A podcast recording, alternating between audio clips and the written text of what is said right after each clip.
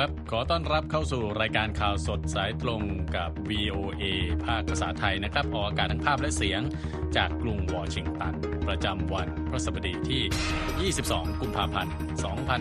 2567 ตามเวลาในประเทศไทยวันนี้มีผมทรงพจน์สุภาผล และคุณนพรัตน์ชัยเฉลิมมงคล ร่วมนำเสนอรายการ หัวข้อข่าวสำคัญมีดังนี้ครับ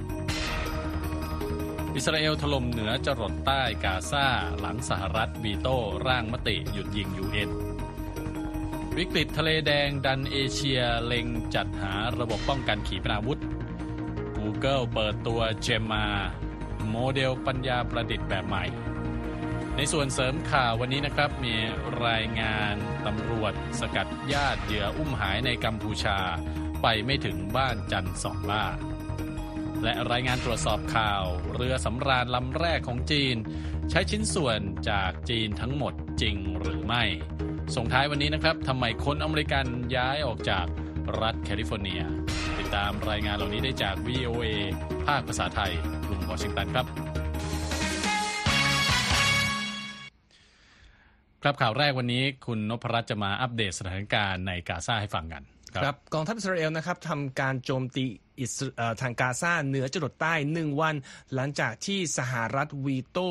ร่างมติหยุดยิงกาซาให้มีผลโดยทันทีที่แอลจีเรียนนำเสนอให้กับที่ประชุมคณะมนตรีความมั่นคงแห่งสหประชาชาติครับ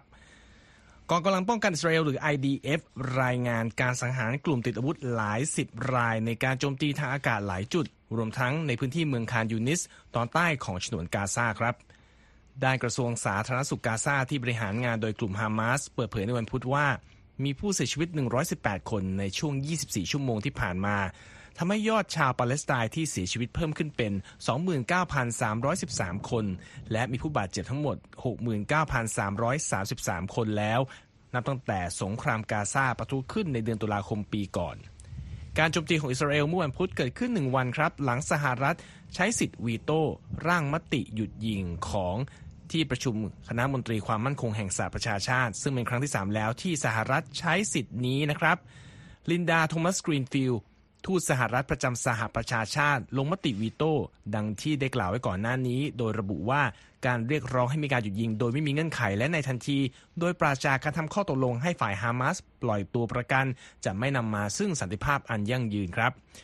และในวันพุธครับสหรัฐระบุว่าศาลยุติธรรมระหว่างประเทศ หรือว่า ICJ ที่กรุงเฮก ไม่ควรออกความเห็นแนะนำทางกฎหมายว่าอิสราเอลควรถอนตัวทันที และไม่มีเงื่อนไข ออกจากดินแดนที่ต้องการจัดตั้งรัฐบาลปาเลสไตน์โดยไม่ได้รับหลักประกันด้านความปลอดภัยเป็นการตอบแทนครับริชาร์ดวิเซกรักษาการที่ปรึกษาด้านกฎหมายกระทรวงการต่างประเทศสหรัฐกล่าวกับคณะผู้พิพากษาศาลยุติธรรมระหว่างประเทศที่กรุงเฮกว่าศาลโลกไม่ควรหาทางคลี่คลายความขัดแย้งอิสราเอลปาเลสไตน์ที่ดำเนินมาหลายทศวรรษ ผ่านความเห็นแนะนำทางกฎหมายที่เน้นให้มีการกระทำของฝ่ายเดียวเท่านั้น คือจากฝั่งอิสราเอล และว่าท่าทีใดๆที่ผลักดันให้อิสราเอลต้องถอนตัวออกจากเวสต์แบงก์และกาซาจำเป็นต้องคำนึงถึงความต้องการด้านความมั่นคงที่แท้จริงของอิสราเอลด้วย ท่าทีของสหรัฐมีขึ้นระหว่างการรับฟังการไต่สวนวันที่ 3 ที่ศาลโลก ซึ่งทางที่ประชุมสมัชชาใหญ่แห่งสหประชาชาติ หรือ UNGA ได้เรียกร้องให้ศาลโลกออกความเห็นแนะนำทางกฎหมายที่ไม่มีผลผูกมัด ต่อความถูกต้องของนโยบายอิสราเอลในการยึดครองดินแดน หลังสงครามอิสราเอลอาหรับเมื่อปี 1967โดย 52 ประเทศสมาชิก ให้ความเห็นเกี่ยวกับเรื่องนี้ และเรียกร้องให้อิสราเอลถอนตัวออกจากพื้นที่ที่เข้ายึดครองปาเลสไตน์ครับ คุณสมพศ ครับยังอยู่ในตะวันออกกลางนะครับ กระทรวงกลาโหมสหรัฐยืนยันว่ากลุ่มกบฏฮูตีในเยเมน ซึ่งได้รับการสนับสนุนจากอิหร่าน ยิงโดรน MQ9 Reaper ของกองทัพสหรัฐร่วงลงในทะเลแดงนะครับรองโฆษกกระทรวงกลาโหมสหรัฐซาบรีนาซิง กล่าวกับผู้สื่อข่าวว่าโดรน MQ9 ตก หรือถูกยิงตกในทะเลแดง นอกชายฝั่งเยเมน ส่วนที่กลุ่มฮูตีครอบครองอยู่ โดยเบื้องต้นเชื่อว่าถูกยิงตกด้วยระบบขีปนาวุธจากพื้นสู่อากาศของกลุ่มฮูตีนับเป็นครั้งที่ 2 ที่โดรน MQ9 ของสหรัฐถูกกลุ่มฮูตียิงตกนะครับ โดยครั้งแรกเกิดขึ้นในน่านฟ้าสากล เมื่อเดือนพฤศจิกายนปีที่แล้ว โดยเมื่อวันจันทร์กลุ่มฮูตีระดมโจมตีครั้งใหญ่ด้วยโดรนและขีปนาวุธ สร้างความเสียหายต่อเรือสินค้าสองลำของสหรัฐ ซึ่งติดธงหมู่เกาะมาแชลและธงกรีซนะครับ โดยหนึ่งในนั้นคือเรือ MV Sea Champion ที่กำลังขนส่งธัญพืชไปยังเมืองเอเดนของเยเมนรองโฆษกซาบรีนาซิงตำหนิกลุ่มฮูตีที่มุ่งเป้าโจมตีเรือขนส่งอาหารให้แก่ประชาชนในเยเมน ที่กำลังอดอยากหิวโหย และสร้างความเสี่ยงให้กับพลเมืองของตนเองนะครับขณะเดียวกันนะครับผู้เชี่ยวชาญและเจ้าหน้าที่ด้านอุตสาหกรรมอาวุธ เห็นว่าการใช้ขีปนาวุธ ต่อต้านเรือในทะเลแดง ยังมีผลให้หลายชาติในเอเชียให้ความสนใจกับระบบป้องกันขีปนาวุธต่อต้านเรือมากขึ้นนะครับ เจ้าหน้าที่ระดับสูงของบริษัทด้านกลาโหมของสหรัฐที่ไม่ประสงค์ออกนาม เปิดเผยในงานสิงคโปร์แอร์โชว์ว่า การป้องกันทางอากาศในทะเลแดงและยูเครนได้ดึงดูดความสนใจกับลูกค้าในฝั่งเอเชียแล้วนะครับ โดยระบบป้องกันที่ประเทศในเอเชียหมายตานั้นจะเป็นระบบป้องกันทางอากาศแบบรวมศูนย์ ทั้งระบบเซ็นเซอร์ที่ตรวจจับเป้าหมาย อาวุธที่ยิงสกัดขีปนาวุธและระบบควบคุมและสั่งการขีปนาวุธในตัวนะครับ ทางด้านบริษัทอาวุธสวีเดนแซฟ ระบุในงานเดียวกันนี้ ว่าลูกค้าฝั่งเอเชียไม่เพียงแต่สนใจระบบต่อต้านขีปนาวุธเท่านั้น แต่ยังสนใจโดรนต้นทุนต่ำที่ใช้ในการโจมตีในทะเลแดงอีกด้วยนะครับทั้งนี้กองบัญชาการสหรัฐภาคพื้นตะวันออกกลางและเอเชียกลางหรือเซนคอมเผยข้อมูลในช่วง 27พฤศจิกายนถึง 20 กุมภาพันธ์ที่ผ่านมานะครับ ซึ่งมีการบันทึกการใช้ขีปนาวุธต่อต้านเรือครั้งแรก พบว่ามีการใช้ขีปนาวุธต่อต้านเรือทั้งสิ้น 48 ครั้งนะครับ และก็มีการยิงสกัดขีปนาวุธชนิดนี้ 12 ครั้งในทะเลแดง แต่การยิงขีปนาวุธส่วนใหญ่มาจากกลุ่มฮูตีในพื้นที่ดังกล่าวนะครับแต่ก็ไม่ได้เป็นภัยอันตรายมากนัก ทางด้านกลุ่มฮูตีอ้างว่าเป็นฝ่ายผลิตขีปนาวุธทั้งหมด ขณะที่กองทัพสหรัฐ และหน่วยข่าวกรองของกระทรวงกลาโหม ชี้ว่าอิหร่านให้ความช่วยเหลือกลุ่มติดอาวุธนี้นะครับ แม้จะไม่ใช่การจัดหาอาวุธ ให้โดยตรงก็ตามพลเรือเอกมาร์คเมลสันผู้บัญชาการหน่วยเฉพาะกิจของกองทัพเรือสหรัฐ ในแปซิฟิกตะวันตกกล่าวในงานสิงคโปร์แอร์โชว์ด้วยว่ากองทัพสหรัฐกำลังศึกษาบทเรียนในทะเลแดง ซึ่งอาจนำมาใช้ได้กับกรณีในฝั่งเอเชียหรือพื้นที่อื่น ๆ ทั่วโลกนะครับยังเป็นเรื่องที่เกี่ยวกับเรือแต่คราวนี้เป็นเรือสำราญนะครับ คุณนพรัตน์ต้นปีที่ผ่านมาจีนได้ออกมายืนยันความสำเร็จของการ สร้างหรือว่าประกอบเรือสำราญท่องสมุทรลำแรกของประเทศด้วยการปล่อยเรือลำดังกล่าว ออกเดินทางเที่ยวปฐมฤกษ์เป็นเวลาหนึ่งสัปดาห์ เพื่อตอกย้ำเป้าหมายที่จะเข้าเป็นส่วนหนึ่งของห่วงโซ่อุปทานการต่อเรือเดินสมุทรนะครับ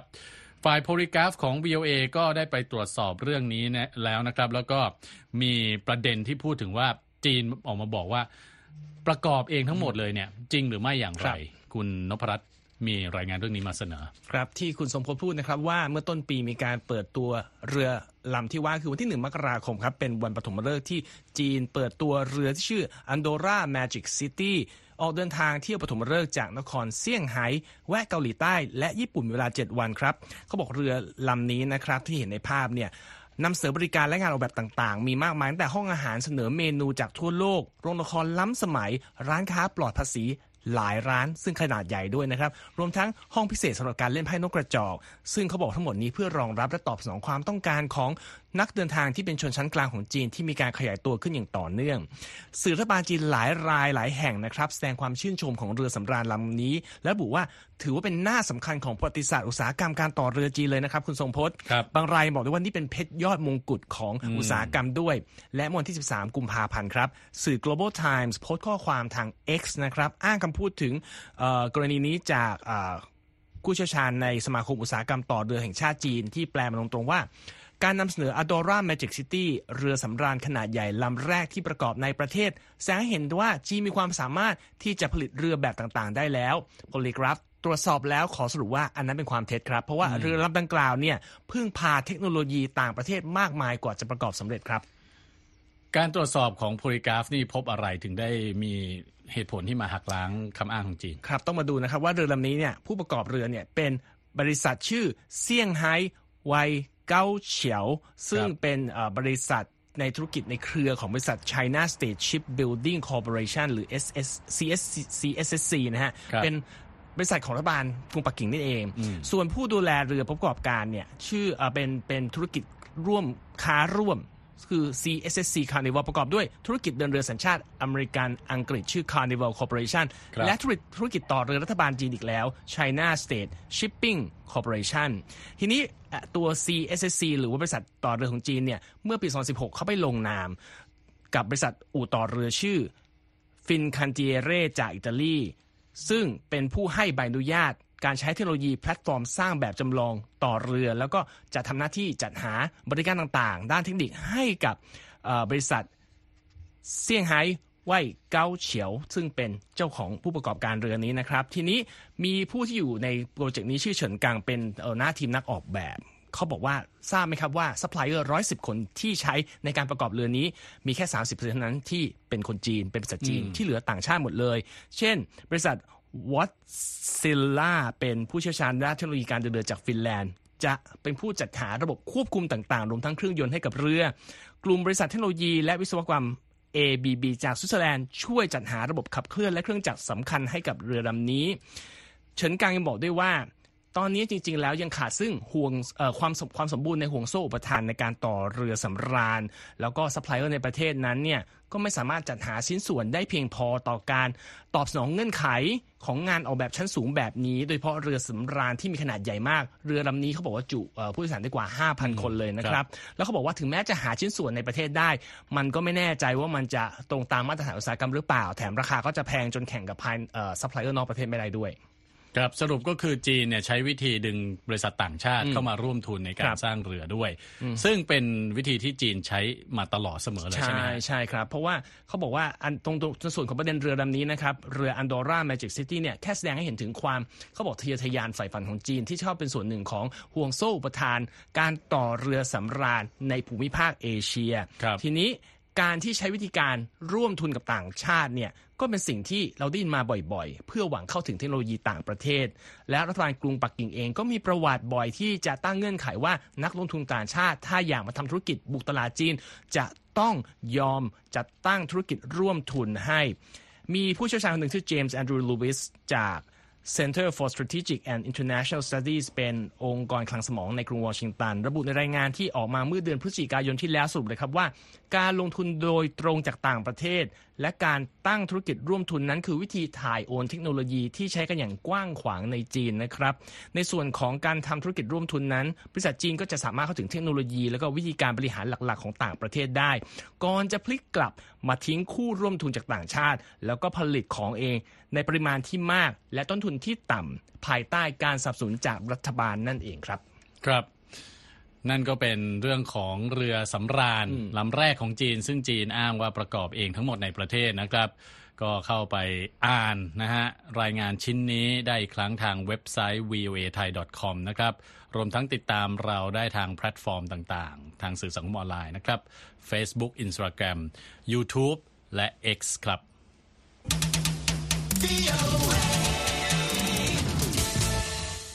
ฟังข่าวเกี่ยวกับเมืองไทยบ้างคุณนพรัตน์ อดีตผู้นำกัมพูชานะครับฮุนเซนหนึ่งในพันธมิตรใกล้ชิดของนายทักษิณชินวัตรอดีตนายกรัฐมนตรีไทย เพิ่งกลับจากการ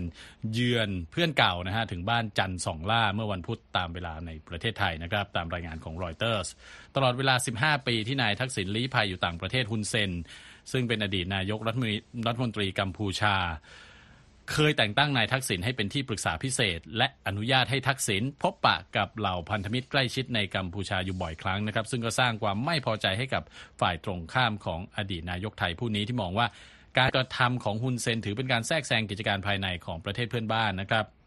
ฮุนเซนโพสต์ผ่านสื่อสังคมออนไลน์ Facebook โดยมีภาพของเขานั่งอยู่บนโซฟา ร่วมกับนายทักษิณที่สวมเฟือกอ่อนที่คอ และผ้าพยุงแขน และบอกว่า สองอดีตนายกรัฐมนตรีได้พบกัน และไม่ได้พูดถึงเรื่องการเมืองเลย ประเด็นเรื่องอาการป่วยของทักษิณยังไม่ได้รับการเปิดเผยออกมาทั้งหมดนะครับขณะที่ฝ่ายที่วิจารณ์ก็ตั้งคำถามว่าเขาป่วยจริงหรือไม่นักวิเคราะห์บางรายเห็นนะครับว่าการเยี่ยมเยือนนายทักษิณของฮุนเซนครั้งนี้แสดงให้เห็นถึงความสัมพันธ์ อันแนบแน่นของทั้งคู่ที่อาจช่วยเสริมสร้างความสัมพันธ์ระหว่างไทยกับกัมพูชา ด้วยอิทธิพลทางการเมืองของทั้งคู่นะครับ ศาสตราจารย์สิริพรรณนกสวนสวัสดีแห่งคณะรัฐศาสตร์จุฬาลงกรณ์มหาวิทยาลัย ให้ทัศนะกับรอยเตอร์ว่าการเยือนไทยครั้งนี้สะท้อนถึงการเมืองของชนชั้นชั้นนำในเอเชียตะวันออกเฉียงใต้ และความสัมพันธ์ของทั้งคู่อาจช่วยแก้ปัญหาระดับทวิภาคีอันยากลำบาก อย่างเช่นการสำรวจแหล่งไฮโดรคาร์บอน นอกชายฝั่ง ในพื้นที่ทับซ้อนไทยกัมพูชา ซึ่งเป็นโครงการที่หยุดชะงักไปนานหลายสิบปี ด้วยนะครับคุณนพรัตน์ครับ แล้วก็มีประเด็นที่สืบเนื่องมาจากการเยือนของคุณเซนนะฮะครับพี่สาวของอดีตนักเคลื่อนไหวทางการเมืองชาวไทยที่หายตัวไปอย่างลึกลับในกัมพูชา พยายามขอเข้าพบอดีตนายกรัฐมนตรีฮุนเซนที่เดินทางเยี่ยมนายทักษิณชินวัตรนะครับ แต่ไม่ประสบความสำเร็จ โดยอ้างว่าเธอถูกเจ้าหน้าที่ตำรวจขัดขวางไว้ไม่ให้ไปถึงที่หมายนะครับ คุณเยี่ยมยุทธสุทธิฉายาผู้สื่อข่าว VOA ก็มี เรียบเรียงเหตุการณ์นี้ แล้วก็นำมาเสนอให้เราฟังกันครับ นางสาวสิตานันสัตศักดิ์สิทธิ์พี่สาวของนายบันเฉลิมสัตศักดิ์สิทธิ์นักเคลื่อนไหวชาวไทยที่หายตัวในช่วงลี้ภัยทางการเมืองในกัมพูชา เมื่อปีพุทธศักราช 2563 อ้างว่าถูกเจ้าหน้าที่ล้อมสกัดจนไม่สามารถเดินทางไปถึงบ้านจันทร์สองล่า เพื่อทวงถามความคืบหน้าจากอดีตนายกรัฐมนตรีฮุนเซนแห่งกัมพูชา ในระหว่างเข้าพบนายทักษิณชินวัตร เมื่อวันอังคารที่ผ่านมาไอ้พี่บอกพี่เป็นประชาชนทำไมพี่เขาไม่จ่ายก็พี่จะไปไหนเขาก็ไปอะหรือไม่ใช่พี่ไปไหนอะเขาเรียกปิดล้อมเออปิดล้อมสิตานันกล่าวกับ VOA ไทยว่า หลังจากทราบข่าว อดีตผู้นำกัมพูชา ซึ่งปัจจุบันดำรงตำแหน่งประธานคณะองคมนตรี เดินทางไปพบนายทักษิณที่บ้านในซอยจรัญสนิทวงศ์69 จึงตั้งใจไปเรียกร้องให้ฮุนเซน เปิดเผยข้อมูลความคืบหน้าการสืบสวนกรณีการหายตัวไปของน้องชายของเธอในกัมพูชาเมื่อวานนี้นะคะในเพจของ UN นะเขารีวิวเรื่องวันเฉลิมกับคัมโบเดียสองวันที่ผ่านมาเนาะแล้วมันก็มีคำพูดออกมาจากทางคอมคอมโบเดียแล้วว่า ตอนเนี้ยเขาสืบสวนสอบสวนในเชิงลับ แต่ว่าไม่ได้เกี่ยวกับเจ้าหน้าที่รัฐ แสดงว่าเขารู้เห็นว่ามันเกิดอะไรขึ้นแต่ทำไมเขาไม่แจ้งให้ญาติผู้เสียหาย ทราบว่ามันเกิดอะไรขึ้นที่จะสี่ปีแล้วนะ มันไม่ควรเป็นความลับกับญาติหรือเปล่า สิ่งที่เราควรจะไปเรียกร้องมันก็ถึงเวลาที่เราควรจะไปเรียกร้องไหมในเมื่อนายกฮุนเซนมา อดีตนายกฮุนเซนมา ซึ่งต้าหายไปตอนที่เขาเป็นนายก เราก็ต้องมาทวงถามได้ไหมล่ะทำไมเราจะทวงถามไม่ได้หรือในฐานะญาติผู้เสียหาย เมื่อความพยายามเข้าใกล้บ้านอดีตนายกรัฐมนตรีทักษิณเพื่อติดตามความคืบหน้าการหายตัวไปของน้องชายถูกปฏิเสธ สิตานันจึงตัดสินใจนั่งประท้วงเพื่อแสดงออกเชิงสัญลักษณ์ ห่างจากบ้านจันทร์สองล่าประมาณ 1 กิโลเมตร และนำภาพของวันเฉลิม และผู้ลี้ภัยทางการเมืองชาวไทย ที่หายสาบสูญขณะพำนักอยู่ในประเทศเพื่อนบ้านมาวาง ท่ามกลางตำรวจนอกเครื่องแบบที่ยืนสังเกตการ และจับตาเธอตลอดเวลา ขณะที่พลตำรวจเอกสุรเชษฐ์หักพาน รองผู้บัญชาการตำรวจแห่งชาติ ได้เข้าชี้แจงกับสิตานันว่า ตำรวจต้องทำหน้าที่ในการรักษาความปลอดภัยให้กับการมาเยือนของบุคคลสำคัญ และรับหนังสือร้องเรียนไปตรวจสอบ อ้างอิงข้อมูลจากมูลนิธิภาษาวัฒนธรรม ที่ดำเนินการช่วยเหลือสิตานันในการติดตามชะตากรรมของวันเฉลิมเนี่ยวันนี้มีระบวนการทำเข้ามาตำรวจเข้ามาทำหน้าที่ในการรักษาความปลอดภัยนี่เรื่องจริงเนี่ยนะครับเป็นมาตรการการรักษาความปลอดภัยนะครับก็วันนี้มีส่วนสำคัญเข้ามาครับ ตำรวจก็ต้องทำหน้าที่ในตามมาตรการการรักษาความปลอดภัยอันนี้เรามีแผนกันเลยครับวันเฉลิมสัตย์ศักดิ์สิทธิ์เป็นนักเคลื่อนไหวทางการเมืองชาวไทย ที่ลี้ภัยการถูกดำเนินคดี หลังการรัฐประหารเมื่อปีพุทธศักราช 2557 เขาถูกกลุ่มคนไม่ทราบชื่อและสังกัดลักพาตัวเข้าไปจากหน้าอาคารแม่โขงการเด้น ในกรุงพนมเปญเมื่อเดือนมิถุนายน พุทธศักราช 2563 โดยวันเฉลิมเป็นหนึ่งในผู้ลี้ภัยจำนวน 9 ราย ที่สูญหายขณะลี้ภัยจากคดีทางการเมืองในประเทศเพื่อนบ้าน โดยมีการยืนยันการเสียชีวิตด้วยการพบศพจำนวน2รายที่แม่น้ำโขง ส่วนที่เหลือยังไม่ทราบชะตากรรมอย่างเป็นทางการ เมื่อวันอังคารที่ผ่านมา ที่กรุงเจนีวาประเทศสวิตเซอร์แลนด์ ผู้แทนจากกัมพูชาได้ชี้แจงกรณีการหายตัวไปของวันเฉลิม ต่อคณะกรรมการว่าโดยการหายสาบสูญโดยถูกบังคับ องค์การสหประชาชาติ โดยระบุว่ากรณีดังกล่าว อยู่ระหว่างการสอบสวนซึ่งถือเป็นความลับ และยืนยันว่าไม่พบว่ามีเจ้าหน้าที่รัฐกัมพูชาที่มีส่วนเกี่ยวข้อง เยี่ยมยุทธสุทธิฉายาวิวเอไทย กรุงวอชิงตัน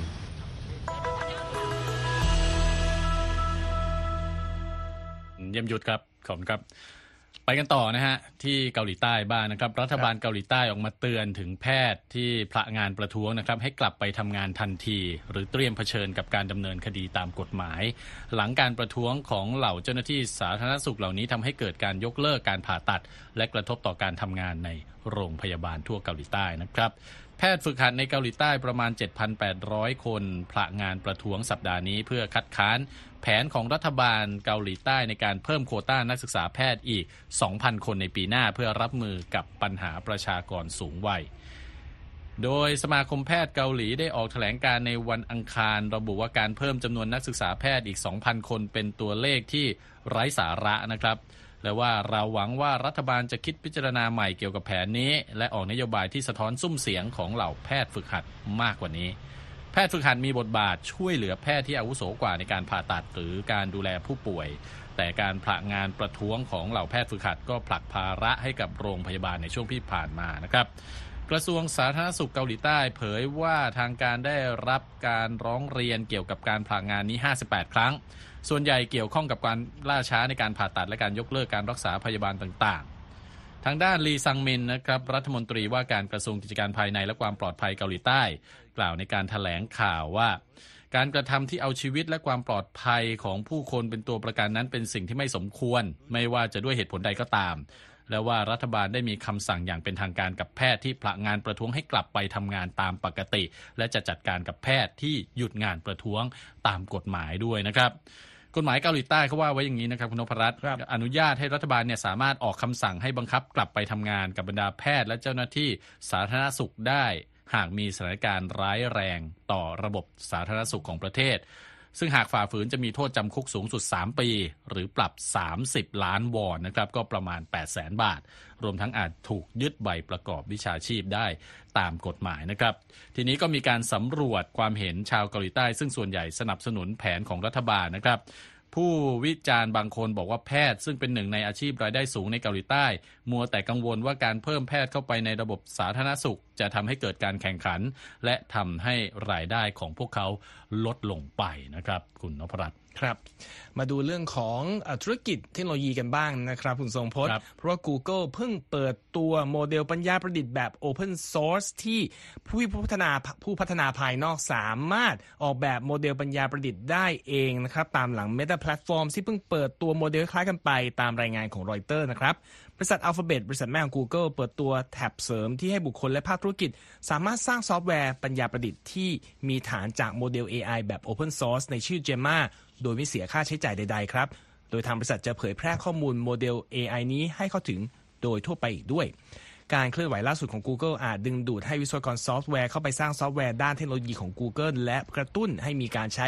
ระบบคลาวด์อันเป็นแหล่งทำกำไรของบริษัทอีกทอดหนึ่งเนื่องจากโมเดลปัญญาประดิษฐ์ดังกล่าว สามารถใช้งานร่วมกับ Google Cloud และลูกค้าใช้บริการครั้งแรก จะได้รับเครดิต 300 ดอลลาร์ในการใช้ระบบคลาวด์ของบริษัทด้วยนะครับอย่างไรก็ตาม Google ไม่ได้ให้รายละเอียดในการ เปิดให้ Gemma เป็นโมเดลปัญญาประดิษฐ์แบบ Open Source อย่างสมบูรณ์แบบ นั่นหมายความว่าบริษัทจะยังมีสิทธิ์ ความเป็นเจ้าของและควบคุมการใช้งานของระบบอยู่ ซึ่งนักวิเคราะห์บางรายก็เห็นว่าโมเดลปัญญาประดิษฐ์แบบ Open Source มีโอกาสจะถูกนำไปใช้ในทางที่ผิด ระหว่างที่หลายฝ่ายมองว่าเป็นวิธีที่เปิดให้ผู้คนเข้าถึงและใช้ประโยชน์จาก AI ได้ในวงกว้างครับ ครับไปฟังดัชนีหุ้นกันบ้างนะคครัรับบเป็นไงบ้างครับ วันนี้ดาวโจนส์เพิ่ม 48.44 จุดนะครับ ปิดที่ 38,612 จุด Standard Poor's เพิ่มขึ้น 6.29 จุดนะครับ ปิดที่ 4,981.80 จุดนะครับ NASDAQ ลดลง 49.91 จุด ปิดที่ 15,580.87 จุดนะครับ ส่วนราคาทองคำลดลง 0.22%ปิดที่ 2,035 จุดกับ 40 2,035 ดอลลาร์กับ 40 เซนต์ต่อออนซ์นะครับ ค่าเงินดอลลาร์สหรัฐ 1 ดอลลาร์แลกได้ 35 บาท 86 สตางค์ครับ คุณผู้ฟังกำลังรับฟังข่าวสดสายตรงจาก Voice of America ภาคภาษาไทยนะครับ วันนี้เดี๋ยวเราไปส่งท้ายกัน ด้วยคำถามว่าทำไมคนอเมริกันจึงย้ายออกจากรัฐแคลิฟอร์เนียกันครับ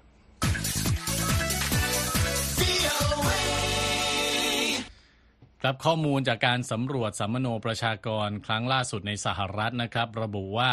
คนอเมริกันจำนวนมากกำลังย้ายออกจากรัฐแคลิฟอร์เนีย เขาไปอยู่ที่ไหนกัน วันนี้คุณธัญพรสุนทรวงศ์มีรายงานจากผู้สื่อข่าวแองเจลิน่าบดาสยานมาเสนอครับ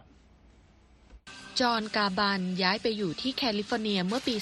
2021 ปัจจุบันเขาเป็นเจ้าของบริษัทท่องเที่ยวในย่านฮอลลีวูดบูลวาร์ด โดยเขาจัดทัวร์พากลุ่มนักท่องเที่ยวไปเที่ยวชมบ้านของเหล่าคนดัง และพาท่องเที่ยวไปรอบๆนครลอสแองเจลิสค่ะ And I'm from the south of France and I wanted to live the American dream, so I came to California. กาบันบอกว่าเขามาจากทางใต้ของประเทศฝรั่งเศส แต่อยากจะใช้ชีวิตตามความฝันของคนอเมริกัน ดังนั้นเขาจึงไปอยู่ที่รัฐแคลิฟอร์เนีย แต่ผู้คนในแคลิฟอร์เนียบางส่วนได้ย้ายไปอยู่ที่อื่นแล้ว รวมทั้งเพื่อนๆของเขาด้วย เนื่องจากค่าครองชีพที่พุ่งสูงจนแตะเพดานทำให้ผู้คนไม่สามารถรับความกดดันได้อีกต่อไป ข้อมูลจากการสำรวจสำมะโนประชากรครั้งล่าสุดของสหรัฐระบุว่า ประชากรมากกว่า 8 0 0แสนคนย้ายออกจากแคลิฟอร์เนียไปอยู่ที่รัฐอื่นในปี 2022 จุดหมายปลายทางยอดนิยมก็คือรัฐเท็กซัส โดยผู้คนที่เคยอาศัยอยู่ในแคลิฟอร์เนียราว1 0 0 0 0แสนคน ได้ไปตั้งถิ่นฐานอยู่ที่นั่นค่ะ Come to Texas,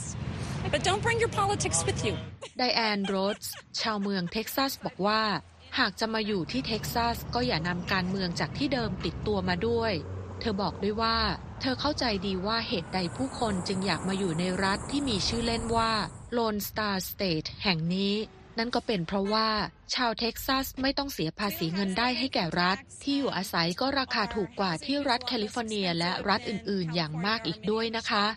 แต่ก็มีชาวรัฐเท็กซัสที่ย้ายไปอยู่ที่แคลิฟอร์เนียด้วยเช่นเดียวกัน แม้จะมีจำนวนน้อยกว่ามาก คือราวๆ 42,000 คนในปี 2022 ตามข้อมูลการสำรวจสำมะโนประชากรของสหรัฐค่ะแคลิฟอร์เนียไม่ได้เป็นเพียงรัฐเดียวที่มีประชากรโยกย้ายออกจากรัฐเป็นจำนวนมาก ผู้เชี่ยวชาญกล่าวว่าการระบาดใหญ่ของโควิด -19 ในปี 2020 เป็นจุดเริ่มต้นของกระแสการโยกย้ายถิ่นฐานนี้ค่ะ pandemic, of course, had a big impact on how we see our place of residence. เดวิดคายจากมหาวิทยาลัยแห่งรัฐแคลิฟอร์เนีย วิทยาเขตเดวิสกล่าวว่า การเกิดโรคระบาดใหญ่ส่งผลกระทบอย่างมากต่อมุมมองในเรื่องของที่อยู่อาศัย เรื่องหน้าที่การงาน และการวาดภาพถึงงานที่ต้องการจะทำไปตลอดชีวิต ซึ่งถือว่าเป็นวิกฤตสำหรับคนส่วนใหญ่ แต่ก็ไม่ใช่ว่าเขาจะอยู่ที่แคลิฟอร์เนียต่อไปไม่ได้แล้วเพียงแต่ต้องการที่จะเปลี่ยนแปลงจุดหมายปลายทาง หรืออยากทดลองไปอยู่ที่อื่นมากกว่าค่ะ ครับ ขอบคุณคุณธัญพรนะครับสำหรับรายงานส่งท้ายข่าวสดสายตรงจาก VOA วันนี้ผมทรงพจน์สุภาผลและคุณนพรัตน์ชัยเฉลิมมงคล ต้องลาไปก่อน สวัสดีครับ สวัสดีครับ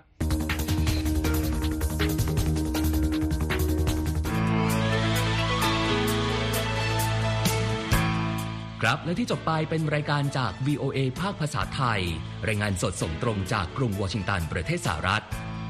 คุณผู้ฟังสามารถติดตามข่าวสารจากทั่วโลกได้ในทุกที่ทุกเวลาที่เว็บไซต์ voa thai com รวมถึงทุกช่องทางในโซเชียลมีเดีย Facebook YouTube Twitter และ Instagram เริ่มต้นวันด้วยการอัปเดตข่าวสารจากทั่วโลก ผ่านรายการข่าวสดสายตรงจาก VOA ภาคภาษาไทย และสุดสัปดาห์กับ VOA ทั้งยังเรียนรู้เรื่องราวทางวัฒนธรรม และไลฟ์สไตล์ผ่านรายการภาษาอังกฤษแบบอเมริกันของเรา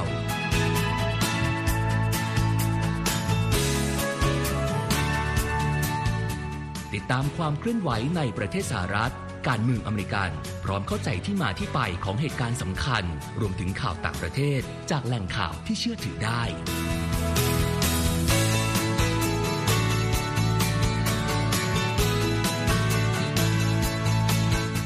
นอกจากนี้ VOA ยังมีบทสัมภาษณ์และคอนเทนต์แบบ Exclusive จากบุคคลที่น่าสนใจหลากหลายวงการ และยังมีเรื่องราวของคนไทยในประเทศสหรัฐอีกด้วย